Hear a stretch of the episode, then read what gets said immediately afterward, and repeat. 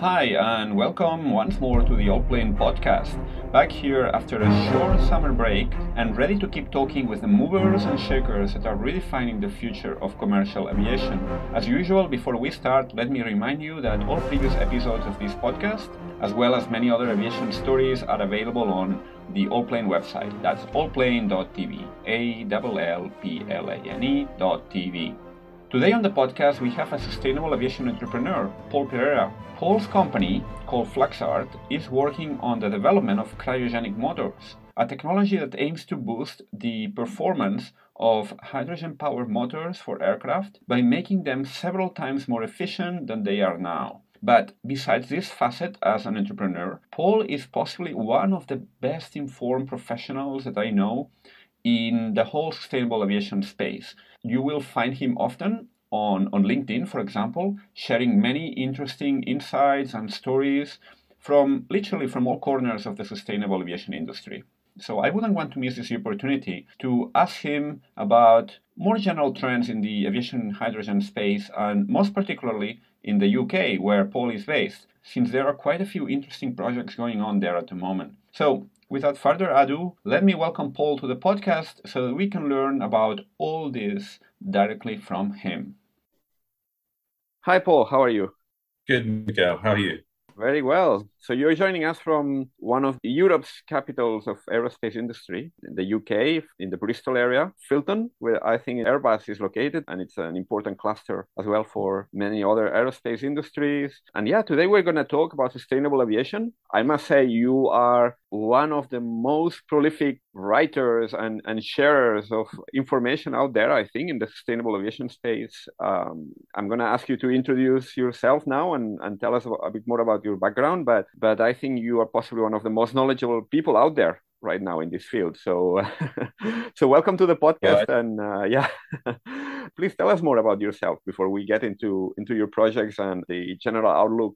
Thank you, Miguel, and well, it's a pleasure being here, and love reading your um, articles as well. And um, you know, sustainable aviation for me, as Paul Perera, you know, the the, the guy that 35 years ago um, turned up at the doors of Airbus to learn about um, how to do trades on sustainability is now trying to put it into practice with my own little company called Fluxart. Um, and I've taken a, quite a journey to um, sustainable aviation through companies, as you say, in Bristol, uh, not just Airbus, but Rolls Royce and GKN Aerospace, and work with some of the, uh, the, the, defense primes looking at um, sustainability as well, like BAE Systems. And what I've discovered in this time is really that there is no one silver bullet, as people say, but there are better bullets than others. And I think that I've been on a mission for at least the last 12 years to look at hydrogen significantly more than the others. And in that light, uh, you know, with Fluxart, what we're trying to do is build the best uh, propulsion solution that we can and get that up into the skies as quickly as possible. And the reason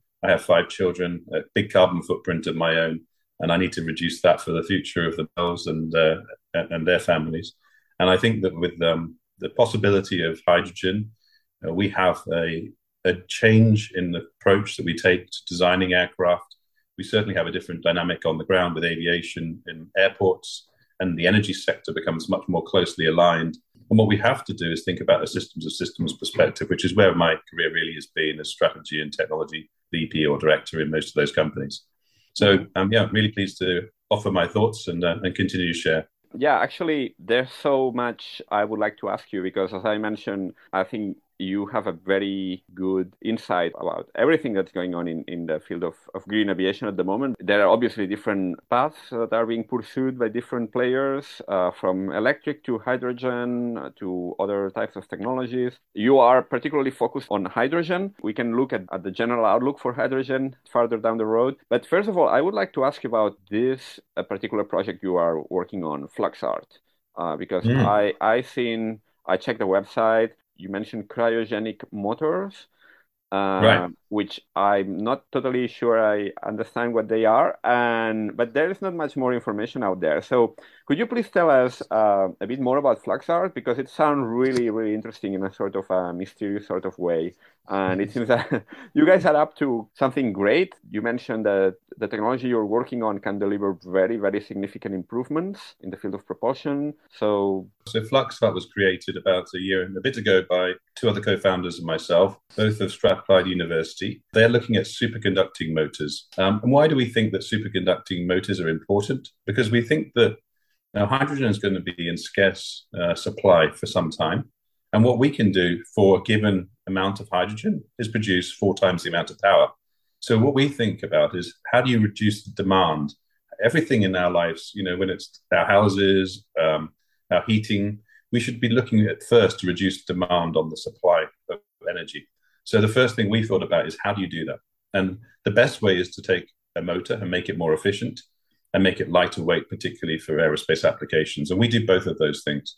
So we can produce a motor that is four times the power density. That means, you know, four times the amount of power out for a given weight relative to existing technology that's out there, air cooled, um, permanent magnet motors in particular. And when we look at the future um, opportunities, well, it doesn't just land with aviation. You know, we've already talked to um, heavy goods vehicles, marine and shipping. You know, if we can reduce the demand on the supply of hydrogen, that will then make that rare um, value of uh, hydrogen spread wider whilst we still establish the future. The other benefit of a superconducting motor is you can get to very high power output. So we can get to two megawatts, we can get to four megawatts, and it scales and it's modular. And that's really important because as we start to look beyond you know, regional aircraft, we need to get into that eight megawatt category. This is where we're at, and this is where we're trying to get to as soon as we can and accelerate that pathway. So, if I understood correctly, are, are we talking about fuel cell? What's the transmission here between hydrogen and? Yeah, we could. It, any generator that could produce electrical power effectively um, could be used, um, but but our our goal is to use the cryogenic so temperatures. So a gas turbine burning liquid hydrogen would also be possible um, to be part of the, the, the propulsion chain.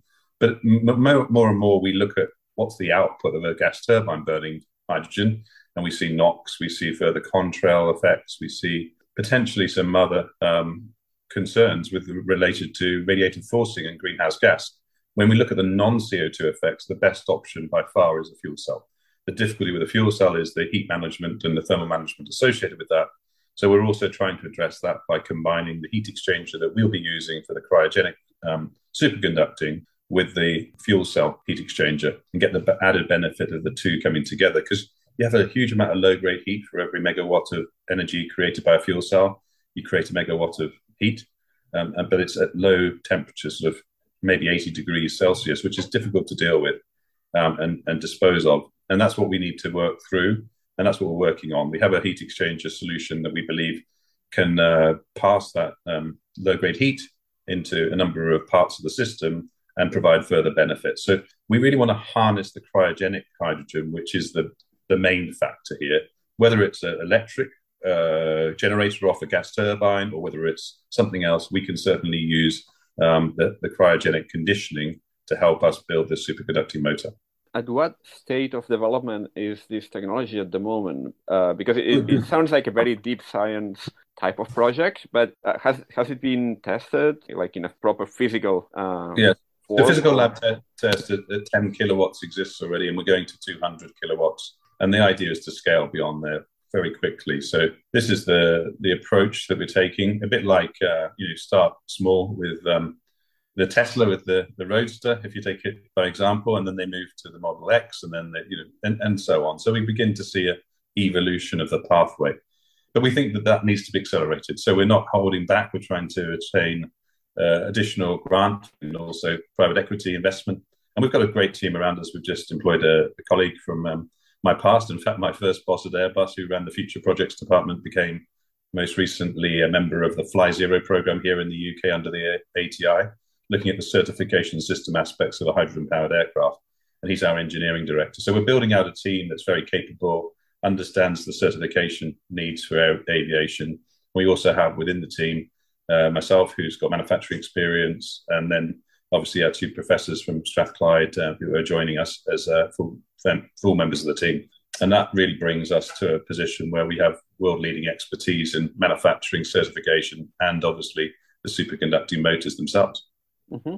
So, is this something that you are already building, from what I understand? So, you have the lab, and it's already okay. The team's already built the first uh, demonstrator onto the second, and we are trying to find the money for the third. We built a heat exchanger with the Scottish Enterprises uh, funding and grant um, earlier this year, which is a, a biaxial um, heat exchanger, which we've been able to demonstrate uh, in the labs, but we want to get up to scale for a heavy goods vehicle as well. So we're beginning to look at a number of pathways to accelerate progress because we can see aviation taking its time to adopt new technologies, but it's not the, the slowest one to move. Um, particularly here in the UK, we've got a more fertile ground um, than ever before, and obviously with clean aviation coming with a lot of money behind it.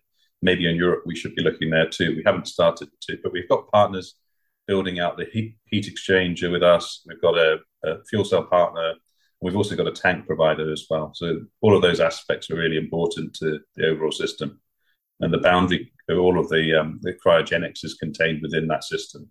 What are the challenges?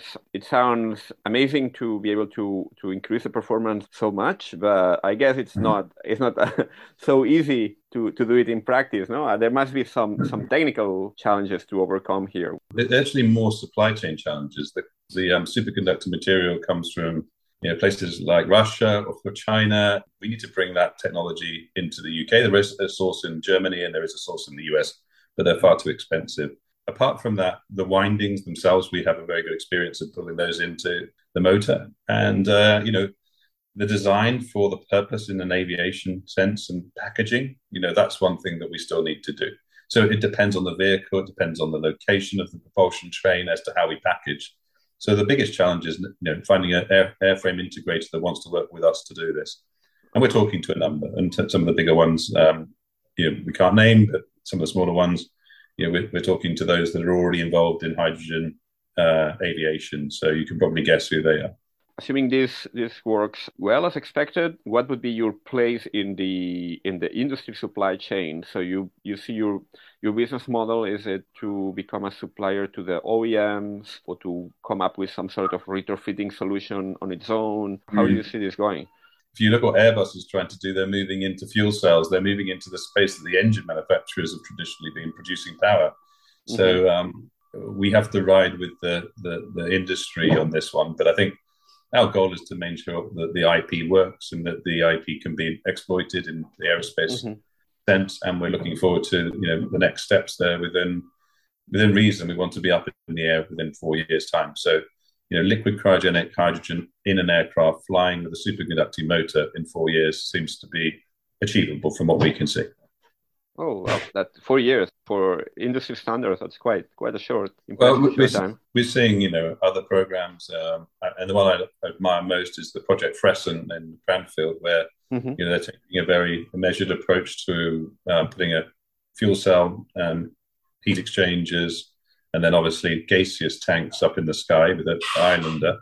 And they've got a program of three years, and that seems to be working to plan. So, mm-hmm. you know, off the back of that, you've got a flying test bed. So you have the ability to convert that to liquid hydrogen. You know, we're not saying that this would be a final uh, retrofit solution. I, and I have a, an opinion that retrofitting any hydrogen aircraft will be uh, at some dis- disadvantage to the original uh, design mission of all those aircraft. So I think we're not really thinking about uh, implanting this in an existing aircraft. It needs to be a test bed and then we would be looking for a new aircraft design that would incorporate the superconducting. Mm-hmm. And that might be 10 years away from here. But, you know, the, the sooner the better. And it can work with both um, hydrogen in gas and liquid form. Well, the superconducting, no. Um, superconducting would need the cryogenic uh, conditions. Ah, okay.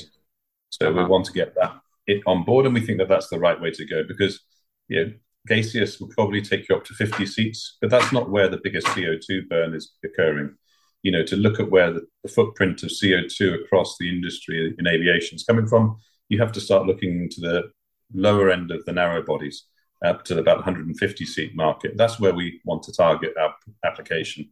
So liquid hydrogen is the important piece of this jigsaw. Mm-hmm. Um, so who are the players in this market? You have obviously Um, we've had the CRJ, um, we've had the, the Embraers. We're, we're, into the space of the lower end of the uh, A319, A318. You know this this market, and obviously the the A220. Mm-hmm. Um, but if you look at those aircraft, they are by far and away a large emitter, um, uh, and relative to the regional aircraft at the lower end, 56 and below, they're probably 10 times the amount of CO2 footprint. So we want to make sure that we have impact, and uh, to do that, we have to go big. And going big means not the traditional motors, as far as we can tell.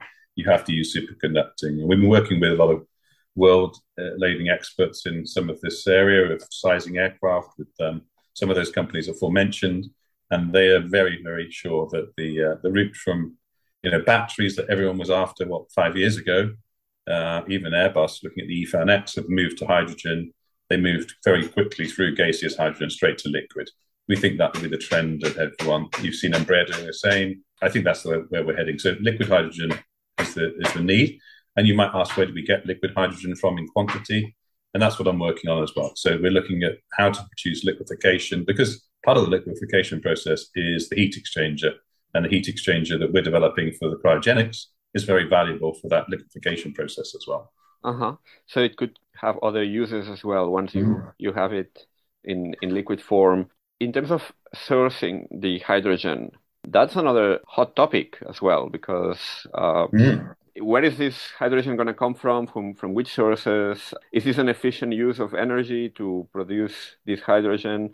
Um, that's that's another debate out there. So how do you see this this whole topic? I mean, do you think it's gonna be like the the hydrogen economy is gonna um, really become uh, big, or it's just gonna remain a niche for maybe well a niche. I mean, aviation is pretty big niche, right? But but I mean, we're seeing other companies also pushing for hydrogen in more generally in other in other areas of the economy.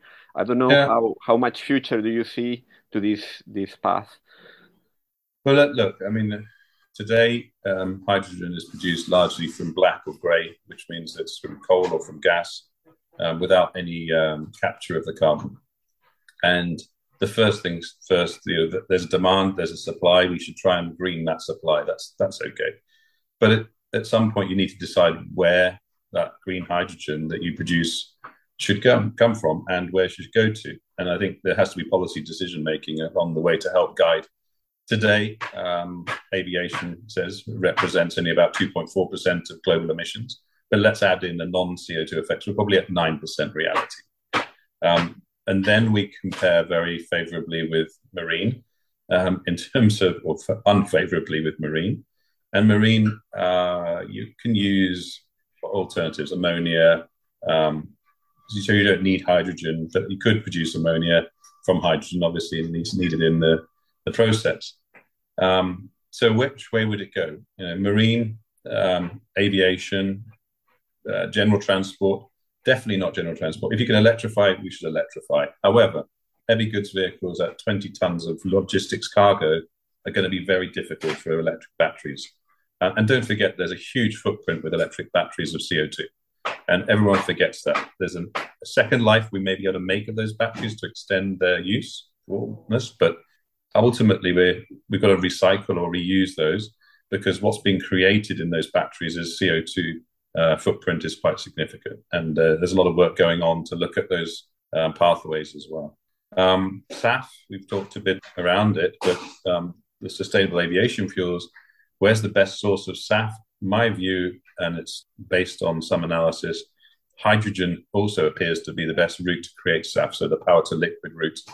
Um, so, whilst we've got demand growing in aviation and we've got scale, then we need to look to those people that can scale. Because I think one of the challenges, if I'm honest, is that there won't be enough carbon sequestration and carbon capture around to, to deal with every single source of carbon and push that under the ground, which is effectively what we're going to have to do. And by the way, it's very expensive.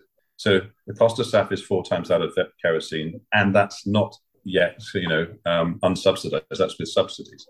So hydrogen and green hydrogen, if renewables is the source, and we're looking only at green hydrogen at the moment for all our testing, we're using Octopus Hydrogen here in the UK, who are working with ZeroAvia and others. Um, but we we see that that is the best route. Now, what does that need? It is, does need some policy nudges, and we ne- definitely need more renewable sources of energy built very quickly. But that's happening, and that's beginning to shape up with the UK government and others committing to more and more renewables, um, and more and more green hydrogen will be produced.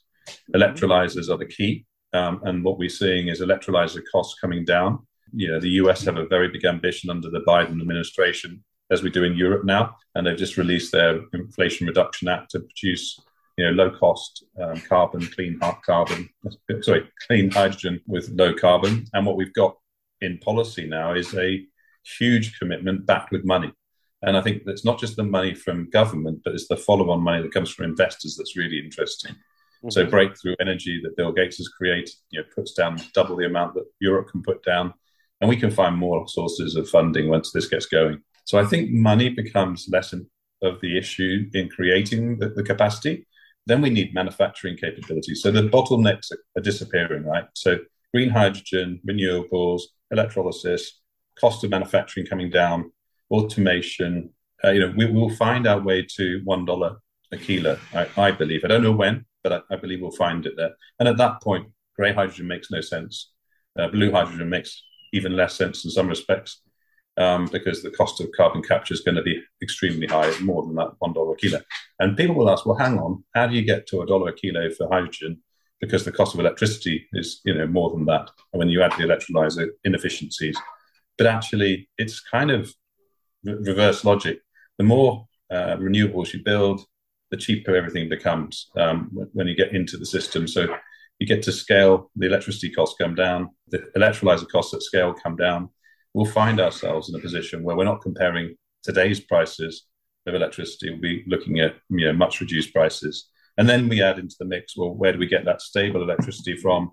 For the other sources that we need to provide, um, you know, nuclear is going to be one of those. So nuclear could be a, a, part of the mix in creating cleaner hydrogen as well. So I think we're going to find a, a, phasing of this. But between now and the end of the decade, I'm pretty convinced that green hydrogen for aviation will be a natural source. The UK, in particular, it's got a, a, pretty active government support program for all things sustainable aviation. And as you mentioned earlier as well, there are other other projects in the field of hydrogen. Why do you think it's so? I mean, do you think it's got um, good opportunity to become sort of a a world leader in, in this new hydrogen economy? Where does the UK stand in, let's say, in this global push for, for hydrogen?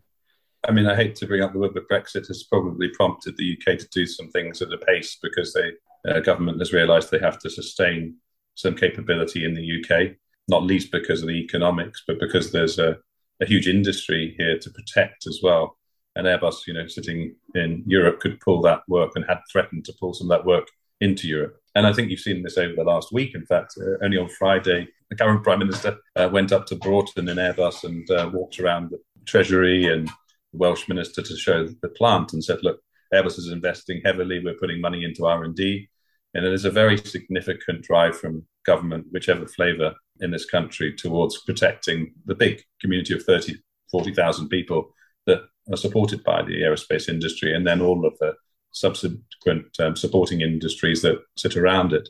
And so I think what we have to realize is that um, the UK has been partly ahead of the pack in some respects and moving towards looking at different alternatives. And, um, you know, I was part of the ATI's board for a time, which is the Aerospace Technology Institute. And I was pushing then hydrogen. Um, and then we came up with a Fly Zero program, which ran uh, for the best part of the pandemic and that ran to 100 people looking at alternatives. And they didn't select hydrogen immediately. They went round and looked at ammonia, and they looked at SAF, and they looked at all the other comparators, and they found that liquid hydrogen was the best option. So what happened there, and you could see it in the news from Farnborough, that the likes of Rolls Royce got convinced on hydrogen, um, and now is planting their seeds of R and D money down. Um, the government's going to support that with match funding. And you find that it's a very rich environment for investment in hydrogen technologies at the moment within the UK. They doubled their um, commitment to hydrogen research with uh, a step up from five gigawatt ambition by the end of the decade to 10 um, during the, the first month of the Ukraine uh, crisis and said, look, for energy policy and security reasons, we need to go further. I just read the news today, and um, the Labour government here wants to do even more than that. So it's tending towards an acceleration towards the hydrogen economy, largely because of the situation we find ourselves in. Um, but then, you know, I don't think that's any different in Germany or in Canada. Or you know, there's a lot going on. So I feel like we're not the the leaders. We're, we're trying to play catch up. Um, mm-hmm. but by playing catch up quite so obviously, it looks like we're doing a lot more. I think the important thing is that we're all on the same race course. You know, are we all heading to the same aim? Because aviation is a global game, right? So, yeah. do we have green hydrogen at you know hubs across Europe very soon? Because that's probably where we're going to see the kickoff of the hydrogen aviation economy. And that's what's most important, really, not which country takes the lead, but how do we help each other and how do we collaborate?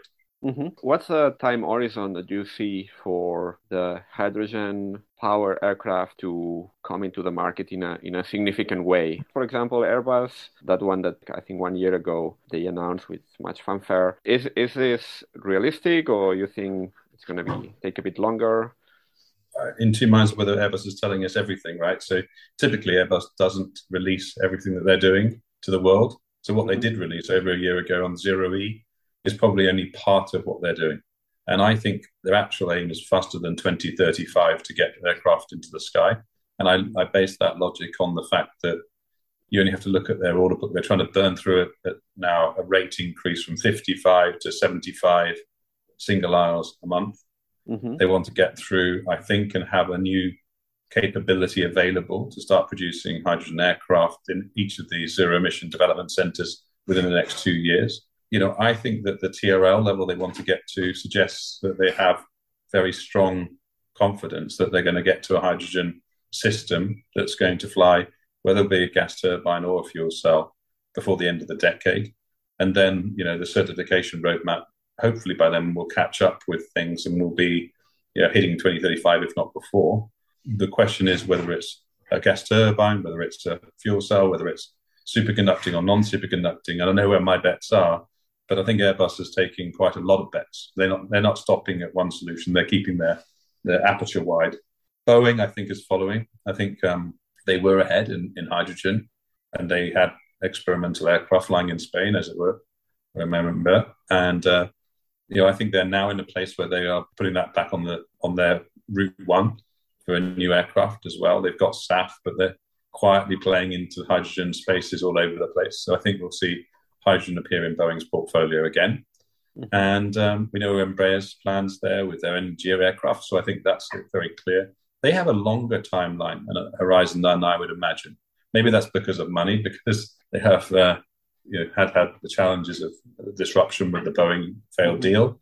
You know, but perhaps they'll find themselves on their feet again, and mm-hmm. they might accelerate that pathway. But I have a feeling that they are probably the best aircraft manufacturer at the scale benefit from hydrogen. So I think it's about them finding the evidence that they can get to the TRL levels quickly enough. And if money's behind it, I'm sure they will do. And then, then, then the unlikely ones, but they could come through. But the Chinese are massively investing in hydrogen, and I don't know where COMAC sits today, but I wouldn't leave them out of the race. You know, they may be very slow at regulating uh, an aircraft for a CAA or FAA or EASA approval, but they may bring the technology to the table. So I'm I keep my mind open on the Chinese. They they could move fast. Well, either way, I'm I'm sure we we will learn through you at some point because you are always one of the fastest to break news in the in this space on LinkedIn. And what other channels, what other sources should people check to learn more about these projects?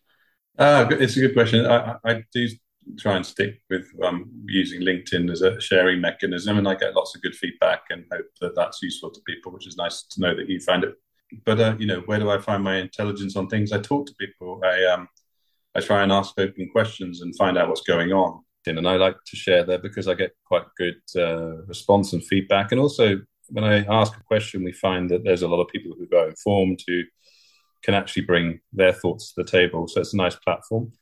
Um, but I see a lot of intelligence um, through conversations I have with people. For Fluxart, we have our own website, which is uh, fluxart.aero, and we're trying to make that a little bit more active. We look at all sorts of sources. Obviously, um, we have uh, podcasts that we listen to, like Allplane. We have the uh, use of um, Twitter. We, we, we follow certain people that we believe are leading thinkers in the industry, but we also have some of those leading thinkers our advisory. and we have the opportunity to talk to some of those people and get their insights. So whilst at Farnborough we were able to meet with Grazia Vittadini and uh, Val Miftakhov, um, some of the key players, I believe, in hydrogen ambition. Parenthesis here for people that are not familiar. Grazia Vittadini is uh, the former Airbus CTO, and I think now she's at Rolls Royce, if I'm not mistaken. Exactly. Yeah. Uh, and, and Val uh, is the founder of ZeroAvia, which is one of the leading companies in the in, in the in the field of hydrogen aviation basically. I've been um, posting about it uh, quite a few times and we had their cfo on the podcast quite some time ago but i'm going to post a link in the in the notes as well for for further context. Mm-hmm. yeah sorry i'll just, just a quick parenthesis here. There's also you know fantastic resources available um, that that we find in uh, feeds from uh, news articles through the twitter um, handles that people use. Um, we use that very regularly. So also follow us on Fluxart1 on Twitter, um, and you'll find out a lot more about what we're seeing on the hydrogen aviation space. And I think the final thing to say is everyone um, can help accelerate this journey if we share more. Yeah, there's there's a lot of opportunity to learn, and I think we all need to learn fast because the hydrogen economy, whether it be in aviation or elsewhere, is definitely coming. So I'd welcome uh, anyone's thoughts on that and, and, feedback to me, and uh, look forward to hearing from you all soon. Definitely, we'll we'll try to do our little bit here from this modest podcast to also share this knowledge and share all these advances. Very exciting times for the industry. Well, thank you very much, Paul. Speak soon. Thank you. Thanks very much. Before you go, and if you like this podcast a quick reminder that it would be absolutely great if you could please give it a rating on Apple, Spotify, or whichever platform you're using, or recommend it to a friend or whomever might be interested. Thank you very much and see you soon.